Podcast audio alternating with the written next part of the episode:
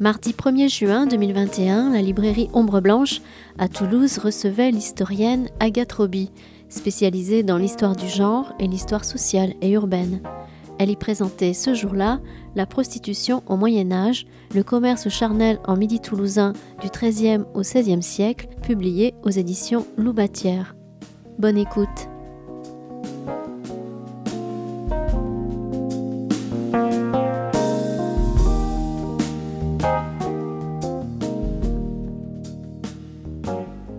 C'est euh, un travail. Alors, Agathe Roby, vous avez consacré euh, plus de six ans de la maîtrise à la thèse euh, au sujet qui aujourd'hui fait l'objet de, ce livre.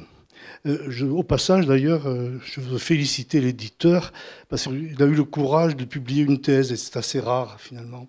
Et donc, félicitations aux éditions Loubatière d'avoir porté et soutenu ce travail d'Agathe Roby, le faire maintenant arriver au fond dans le, dans le monde public.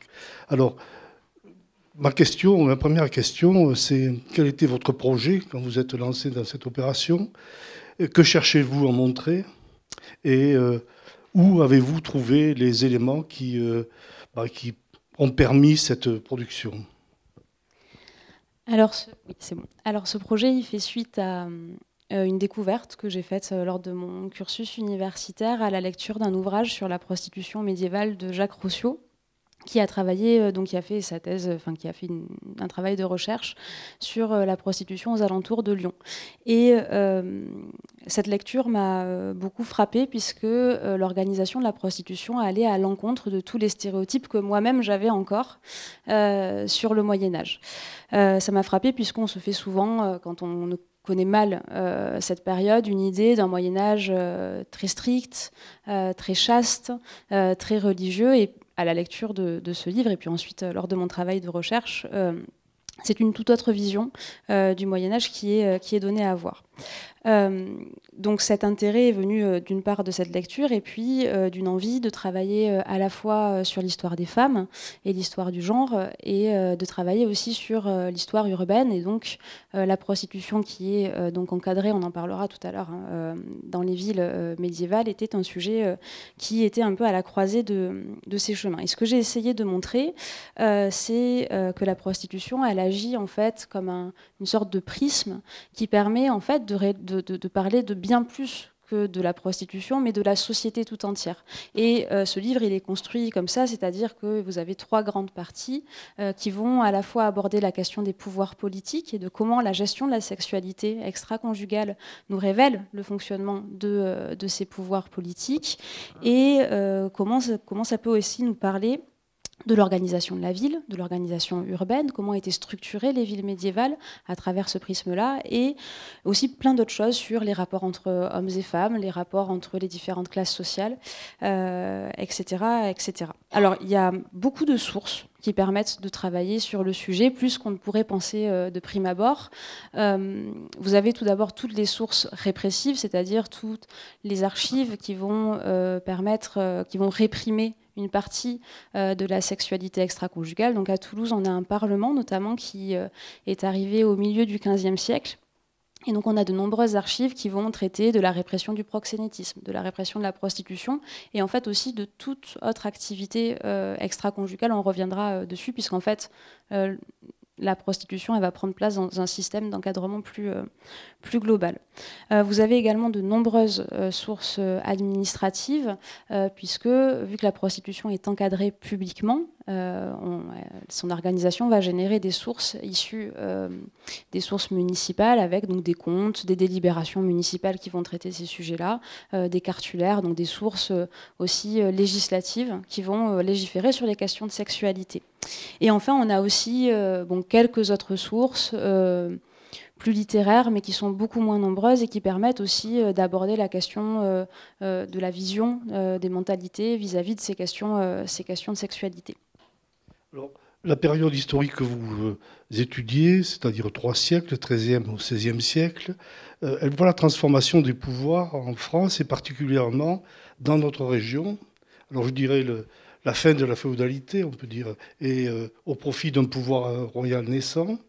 C'est aussi euh, l'émergence d'un pouvoir laïque, urbain, vous l'avez déjà un peu évoqué, Et c'est aussi une affirmation de la domination idéologique de la religion catholique qui était euh, euh, là présente, mais qui va s'affirmer encore plus. Et une question, c'est comment cela se manifeste-t-il dans notre région? Quelles en sont les conséquences pour les individus et pour les relations hommes-femmes, puisque c'est aussi une des questions que vous traitez tout au long de l'ouvrage, à travers, effectivement, y, compris la constitution de ces, trois, de ces trois pouvoirs et de leur manière de fonctionner ensemble. Alors, ce que j'ai peut-être pas précisé en introduction, c'est que cette euh, thèse, euh, donc cet ouvrage se concentre sur la fin euh, du Moyen Âge, la grande fin du Moyen Âge, c'est-à-dire du XIIIe au milieu du XVIe siècle. Donc, on déborde un peu sur l'époque, moderne.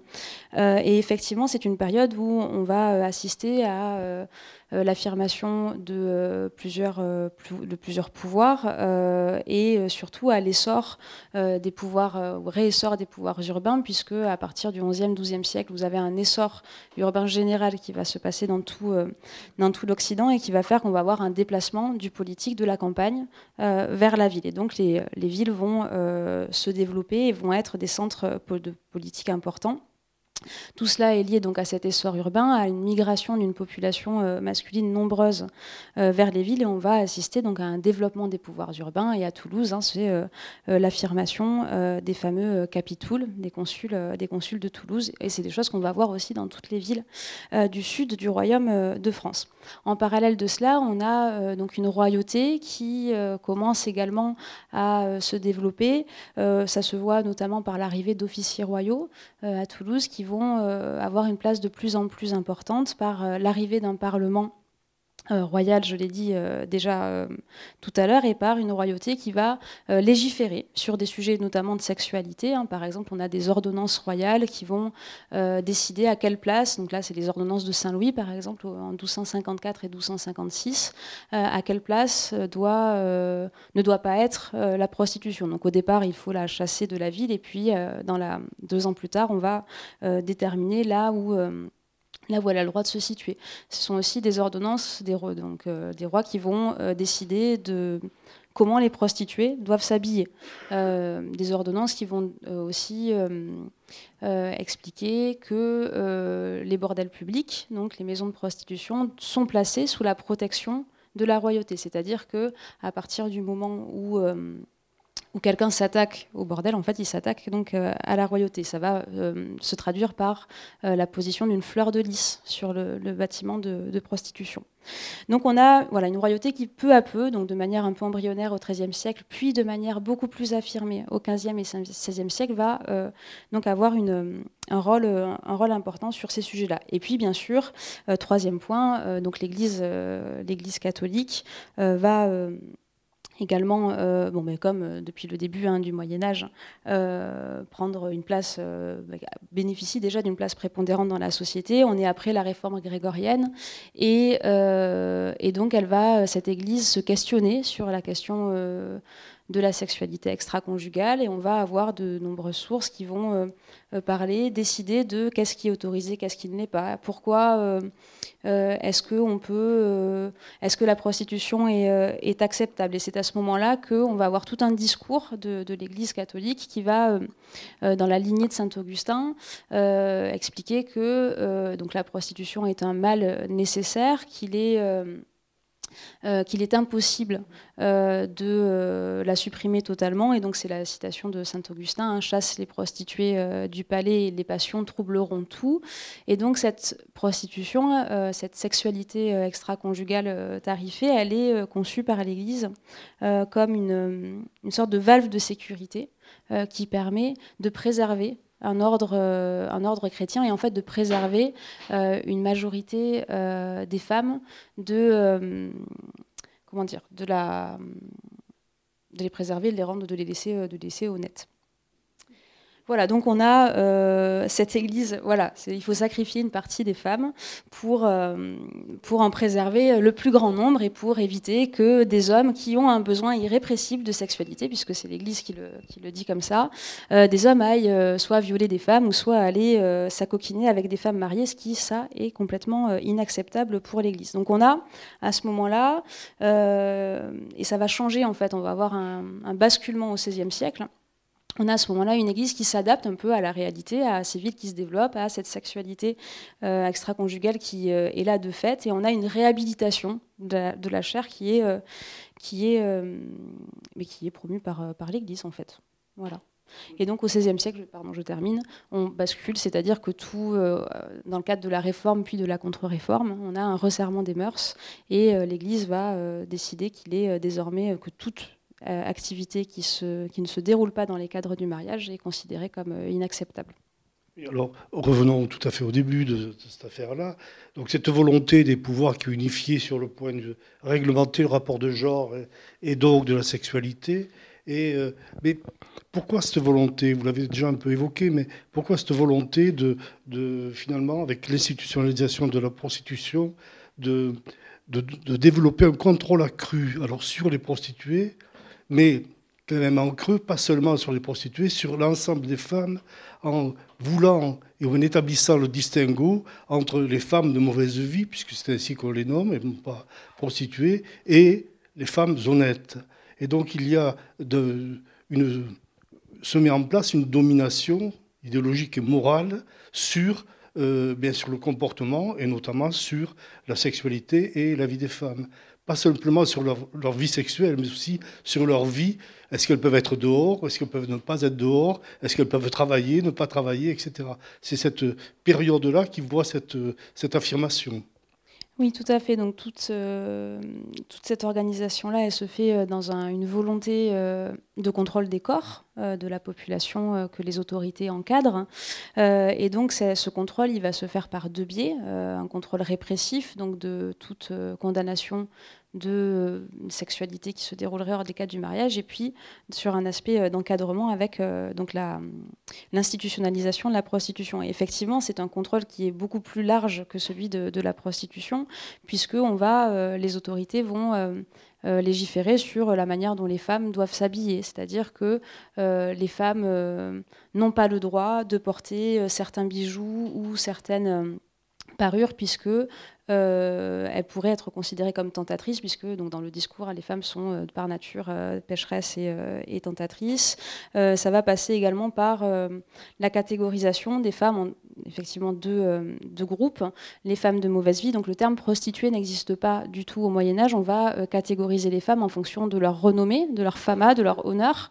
Et à partir du moment où, alors que vous vous prostituez, que vous ayez des relations sexuelles avec un autre homme, sans être marié, que vous soyez une concubine ou que vous ayez euh, soyez simplement euh, soupçonné d'avoir des relations avec euh, sexuelles avec des hommes, vous êtes catégorisé dans la, catégorisation des femmes de mauvaise vie. Et à partir de ce moment-là, il y a une perte d'autonomie, une perte de liberté de ces femmes-là. Et donc, on va avoir un contrôle qui va se faire sur les femmes par, par ce biais-là.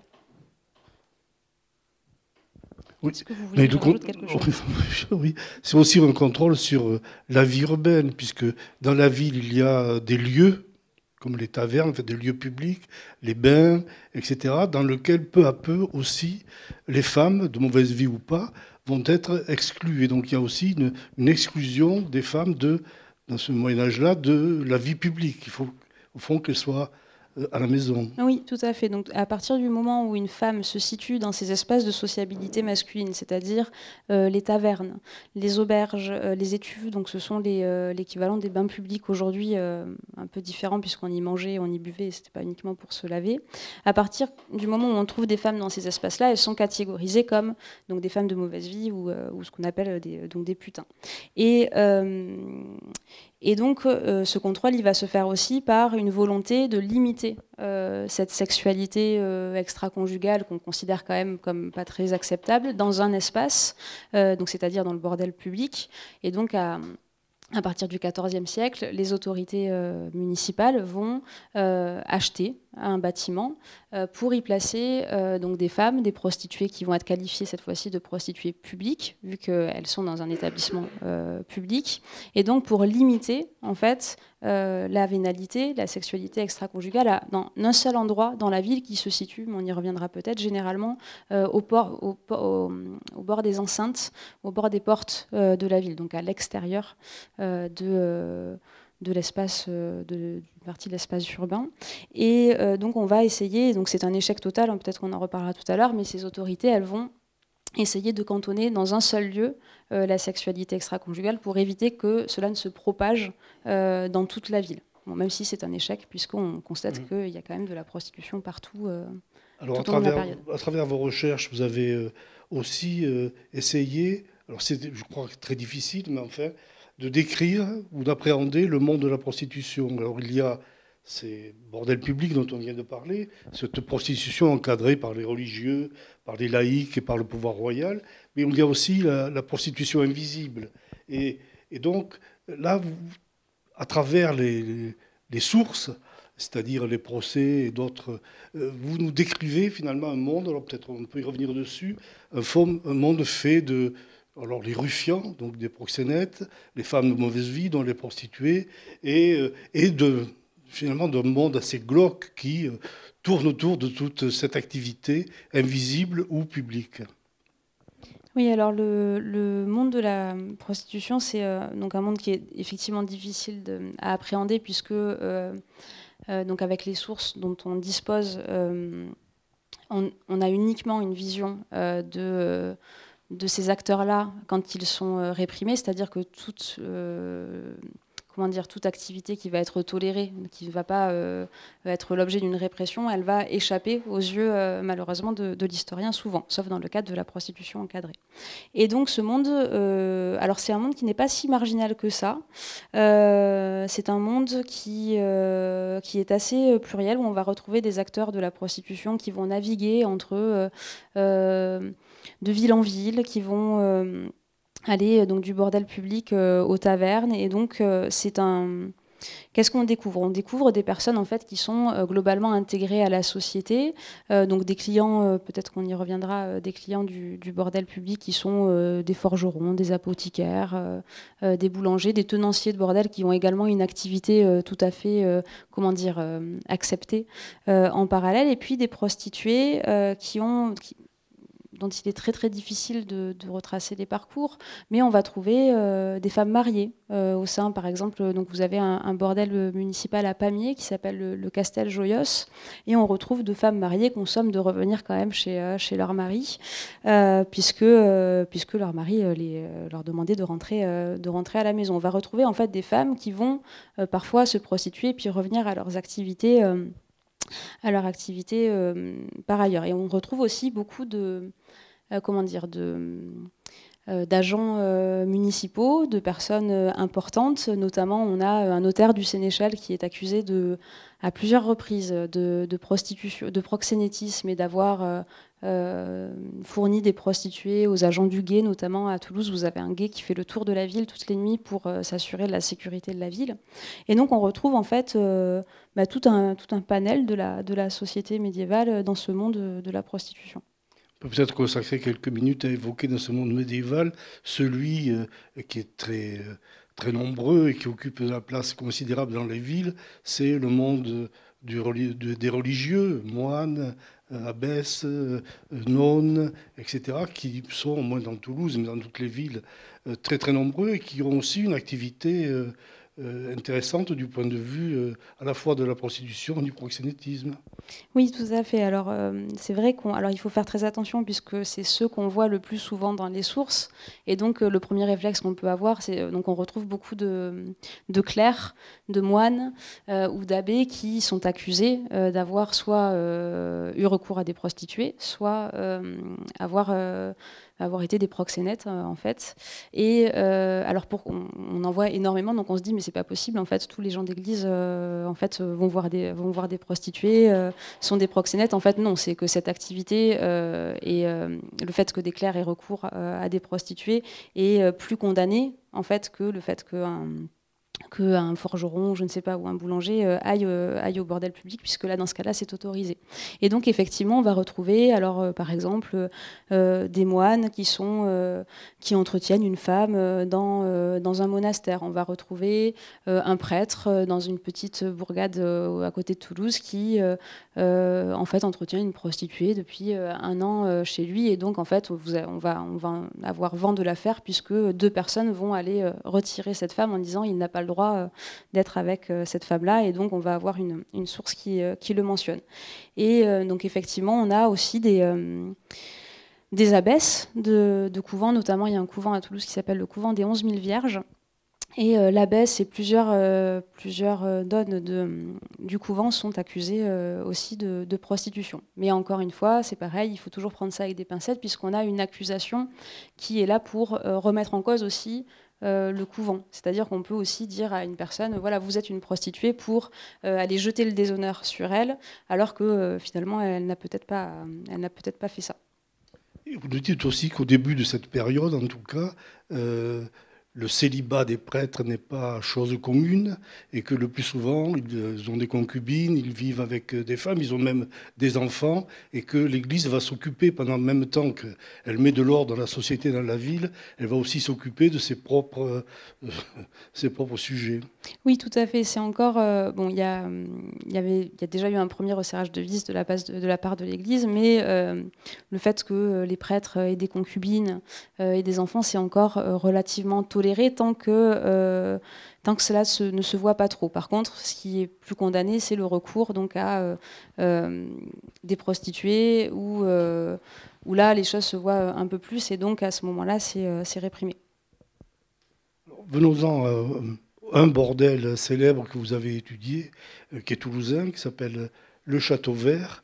Et vous avez pu l'étudier parce que justement, ben, ce sont les capitouls qui vont pendant deux ans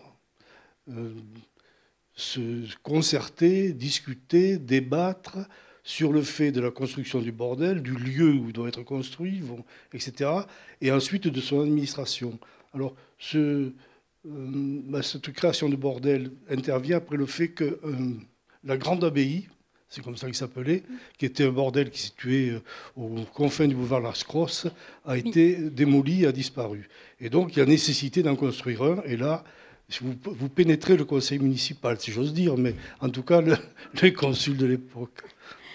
Oui, alors oui, donc le premier, euh, le premier bordel de Toulouse s'appelait effectivement la Grande Abbaye. Il apparaît euh, au XIVe siècle et disparaît euh, à la fin du XIVe siècle. Il disparaît donc en 1525. Pourquoi? Puisque vous avez les murailles de Toulouse qui ont besoin d'être renforcées et que au fur et à mesure, des habitations s'étaient agglomérées autour de l'enceinte euh, et, qu'il faut normalement laisser un espace entre l'enceinte et les habitations, donc il faut le détruire. Et donc effectivement, le, on peut dire le conseil municipal de Toulouse va s'interroger qu'est-ce qu'on fait? Euh, Donc on est en 1525, on est au XVIe siècle, au début de l'époque moderne. Euh, qu'est-ce qu'on fait?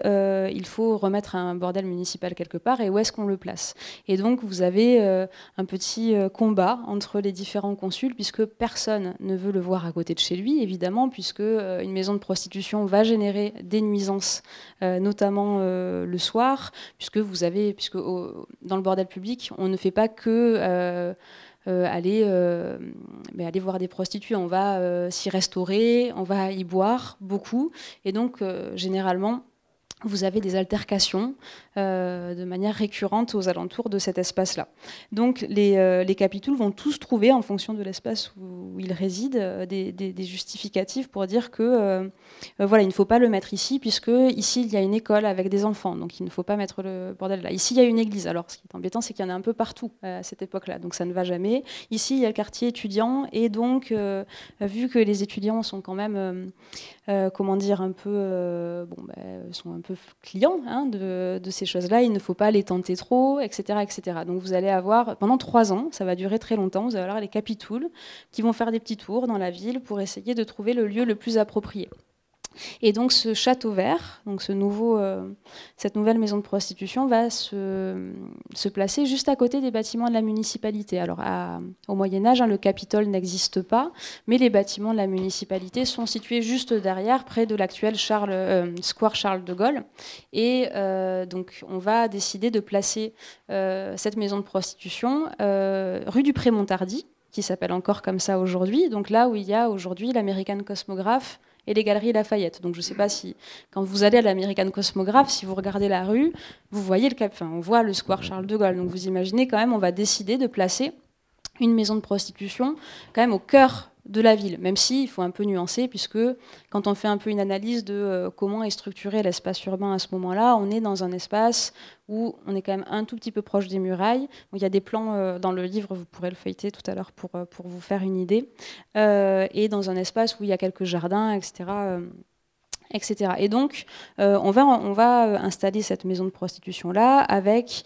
Il va y avoir tout un débat aussi sur OK, donc on le met à l'intérieur de la ville, mais euh, il faut quand même pas trop que ça se voit. Euh, alors comment on va faire? Et donc on va décider de euh, mettre des murs très hauts pour éviter, donc notamment qu'il y ait des personnes qui essayent d'aller, de passer autrement que par la porte d'entrée. On va mettre très peu de, fenêtres. On va décider que l'entrée sera dans une impasse. Voilà, donc on le met à l'intérieur de la ville, c'est quand même un, signe, mais on va aussi en faire bah, une sorte de château. Il y a, dans Château Vert, il y a, cette, euh, euh, il, y a, plusieurs bordels qui ont ce nom-là. Albi, c'est le Château Blanc. Donc à Pamiers, le, Castel Joyeux, le Château Joyeux. Euh, il y a cette idée à la fois donc bon, bah, d'espace de plaisir, mais aussi d'espace un, peu, un peu carcéral. Donc voilà, donc ce, euh, cet établissement va se situer là. Qu'est-ce qu'on sait de cet établissement euh, Donc on sait que c'est une maison euh, pour le Château Vert qui serait composée d'environ 25 chambres.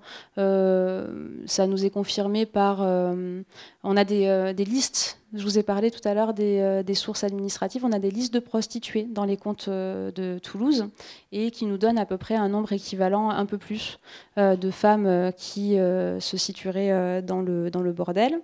Donc vous avez 25 chambres, une très grande salle avec euh, donc une cheminée. Vous avez des points, euh, chauds dans les chambres. On le sait. Pourquoi? Puisque euh, dans une source, on apprend qu'une prostituée a mis feu par inadvertance à sa chambre à cause de, ces cheminées.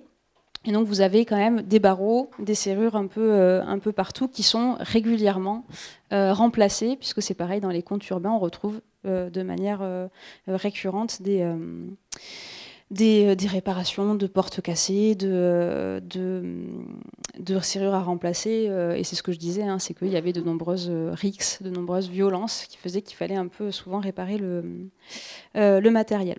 Cette, donc ce château vert, donc c'est une maison commune, on ne l'a pas conservé hein, évidemment. et comment ça fonctionne C'est pas bien sûr, c'est pas les capitouls hein, qui vont qui vont aller gérer le soir euh, euh, le bordel municipal. La gestion de cet établissement, il est, il est laissé à un tenancier. Et donc le droit de gérer le bordel public va être mis aux enchères chaque année. Alors à Toulouse, c'est le jour de la Sainte-Lucie. et donc vous allez payer le droit de tirer des bénéfices en fait de cet établissement de prostitution. Et petit à petit, alors au début ce sont des femmes quand même. Souvent on retrouve des anciennes prostituées qui deviennent abbesses euh, donc on est abbé ou abbesse du bordel, euh, abbé ou abbesse publique en fait. Et euh, donc au départ, on trouve des femmes ou des couples, et puis petit à petit, au XVe siècle, au fur et à mesure que cette activité va prendre de l'importance, les, les prix aux enchères vont monter, et donc ce sont principalement, ce sont quasiment exclusivement même des hommes qui vont se retrouver à la tête de cet établissement. Et ce sont, donc ce que je disais tout à l'heure, hein, des boulangers, des pêcheurs, des forgerons, hein, qui ont une activité par ailleurs. Donc vous allez mettre des, euh, des personnes qui vont ensuite gérer la sécurité, euh, gérer, le, bah, gérer les femmes qui résident à l'intérieur, puisque les prostituées publiques ont l'interdiction de euh, résider, de boire, de manger ailleurs que dans cet établissement-là. Elles sont assignées à résidence, hein, donc c'est dans cette, perspective hein, de contrôle, de, de, cantonnement de la sexualité extra-conjugale dans un lieu unique, même si en fait on les retrouve souvent, justement, on leur dit vous n'avez pas à être dans les auberges, vous n'avez pas à être dans, dans, les, euh, dans les bains publics, il faut retourner euh, dans, ce, dans cet établissement. Et qu'est-ce que je peux raconter d'autre? Il y a aussi des, euh, donc il y a un règlement. Euh, alors on le connaît pas pour Toulouse, mais on a euh, une super archive à Pamiers, donc du règlement du, château du Castel Joyos, qui nous qui nous donne aussi un peu plus d'informations. Alors dans le règlement, il est fait mention que le proxénétisme est absolument interdit dans cet établissement, que les personnes doivent rentrer sans être armées, que la violence y est interdite, et on apprend aussi que les étrangers euh, doivent payer plus cher euh, l'entrée que euh, les résidents de Pamiers. On y apprend aussi donc que les, malades, donc notamment les personnes atteintes de la lèpre. Et c'est une des premières mentions aussi qu'on a dans, la région de la syphilis, puisque donc la syphilis apparaît au XVe siècle sous le nom du mal de Naples. Et donc, il est fait mention du fait que les malades, n'ont pas le droit euh, d'aller, euh, d'entrer dans, cet établissement-là.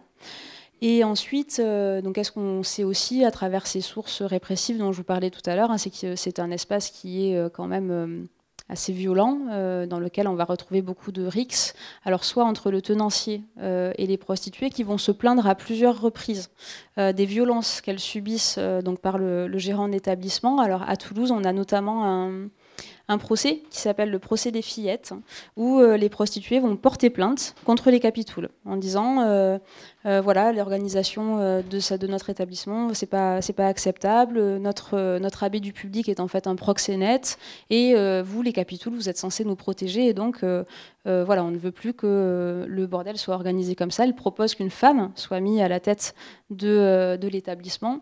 Alors bien sûr elles perdent le procès. Hein. Euh, mais, c'est quand même assez euh, surprenant de voir que des femmes qui sont quand même euh, disqualifiées moralement, publiquement par l'Église et par les pouvoirs donc, qui, essaient de préserver cet ordre moral, puissent porter plainte contre quand même les, personnes qui dirigent, qui dirigent Toulouse. les religieux interviennent encore au moins sur un aspect, puisque l'abstinence est imposé le bordel ferme pendant la semaine sainte. Oui, tout à fait. Alors à partir euh, au XVIe siècle, euh, pendant une semaine, donc, euh, alors on, a des informations sur Toulouse et Albi.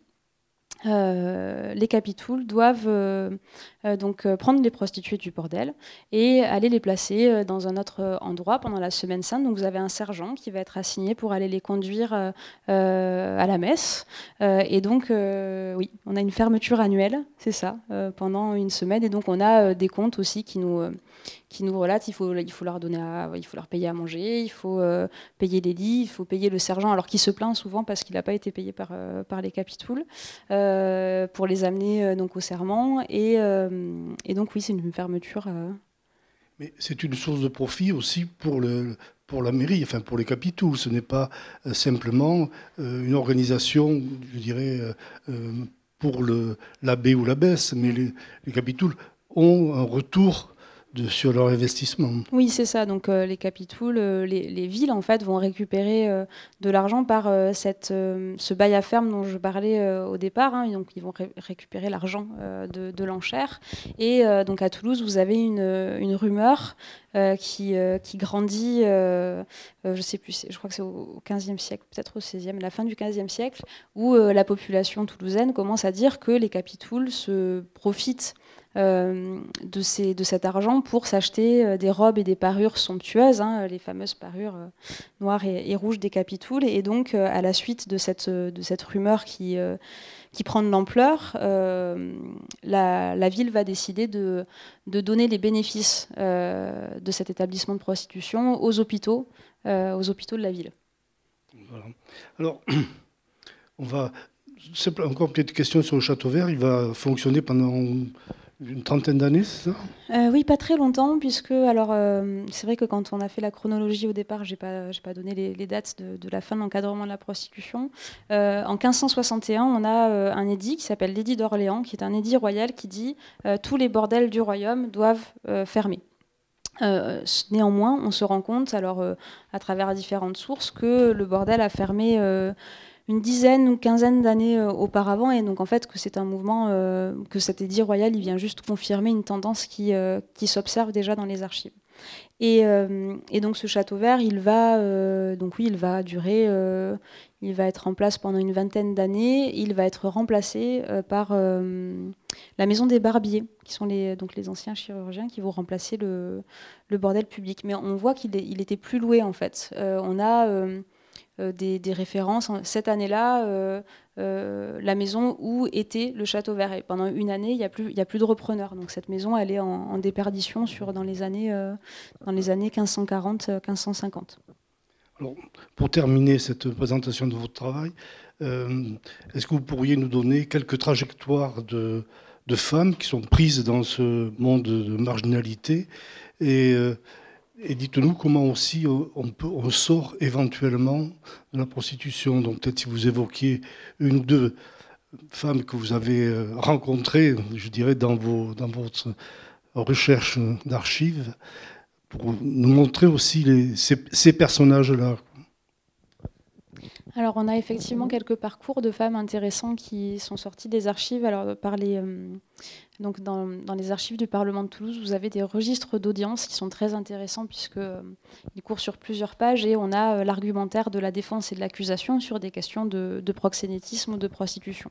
Et donc, on a notamment deux femmes, deux parcours de femmes qui sont, euh, qui sont très intéressants à analyser. Euh, Guillemette de Castanet, euh, qui est donc une femme qui va quitter son mari, puisque, alors ce qu'elle dit, c'est puisqu'il a il a, il violenté, elle va s'installer à Toulouse, dans le bourg. Donc le bourg, c'est donc Toulouse est divisée en deux parties, la cité et le bourg. Le bourg, c'est le quartier un peu plus ecclésiastique qui se situe aux alentours de Saint-Cernin.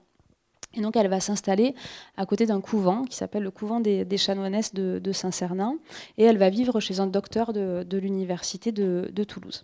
Et donc euh, Guillemette, elle est accusée de prostitution, de violence, euh, de participation à un réseau de proxénétisme. Et en fait, euh, on l'accuse d'avoir une clientèle très variée. Alors on mentionne des clercs, on mentionne des juristes, on mentionne des gendarmes, et puis plein d'autres mondes. Et elle est surtout accusée de faire beaucoup de tapage dans, euh, dans, le quartier. C'est-à-dire que euh, on l'accuse euh, donc de bon, d'être une maquerelle, on l'accuse d'avoir failli faire tuer un étudiant, d'avoir violenté le clerc d'un juge important.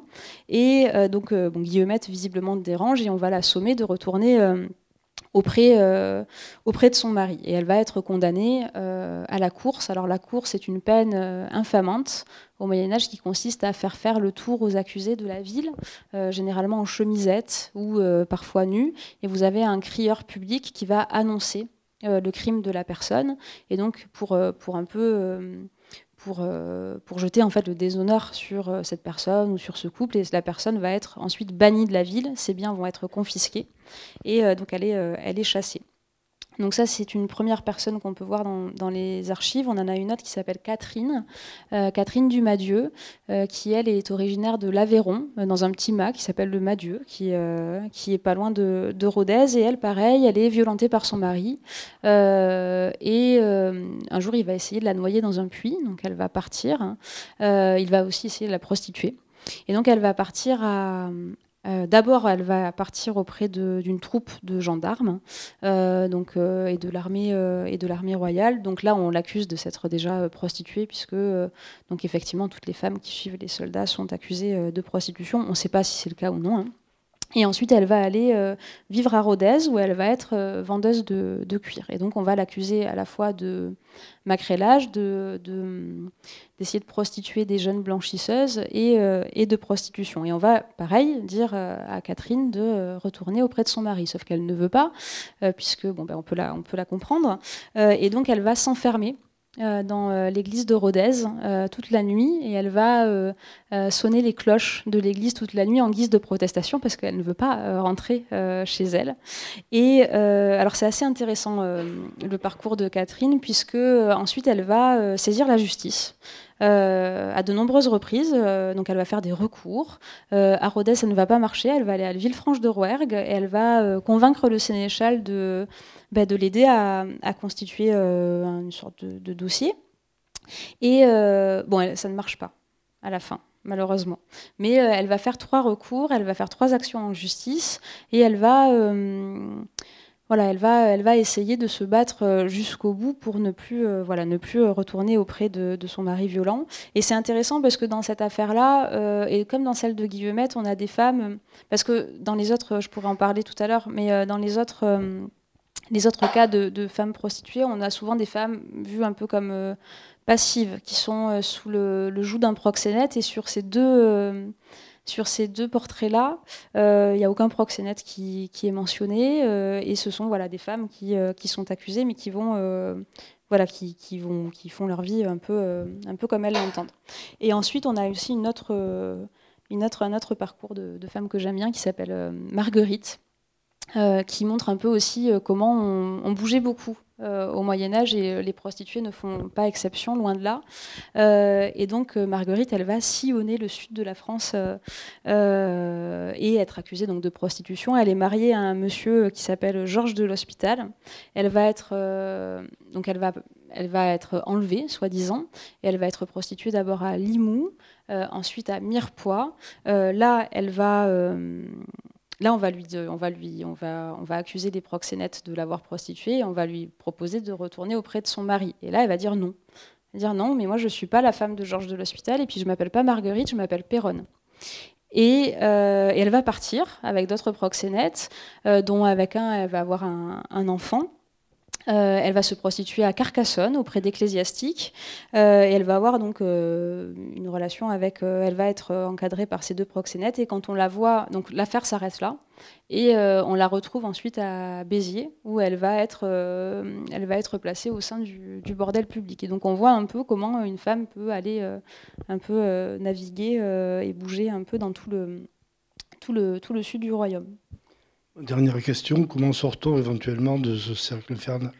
Euh, Alors c'est très compliqué, on sait pas. Enfin, déjà parce que euh, une femme va pas forcément se prostituer toute sa vie. Euh, c'est-à-dire que, ben, comme, aujourd'hui, c'est-à-dire peut, une personne peut avoir recours à, la prostitution sans forcément en faire voilà son activité principale. Et donc donc ça, ce sont, il y a peut-être des femmes en fait qui euh, font ça euh, durant leur jeunesse, après se marient et en fait ont une vie euh, complètement, comment dire, normale, rangée. mais bon, pour les, cas des prostituées prostituées, donc il y a plusieurs, solutions.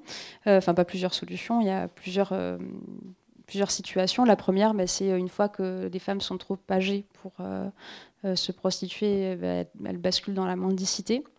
Euh, le deuxième, euh, vous avez une possibilité, euh, à la fin du Moyen Âge, vous avez des, couvents de repentis qui se mettent en place où les prostituées peuvent se repentir donc, et décider de, rentrer dans les ordres et donc vont passer du bordel d'un espace un peu carcéral à un autre, donc au couvent. Et ensuite, vous avez aussi tout un mouvement de, de l'Église à, la fin du Moyen Âge qui encourage euh, le mariage des prostituées. Donc si vous vous mariez avec une prostituée, vous, vous, vous, vous, commettez, vous commettez une bonne action en fait. Et donc il y, y a, aussi cette, cette possibilité-là. J'ai vu que vous, avez des, vous gagnez des indulgences. C'est ça. Les péchés disparaissent. Donc Alors, on va s'arrêter pour cette présentation ici. Merci beaucoup.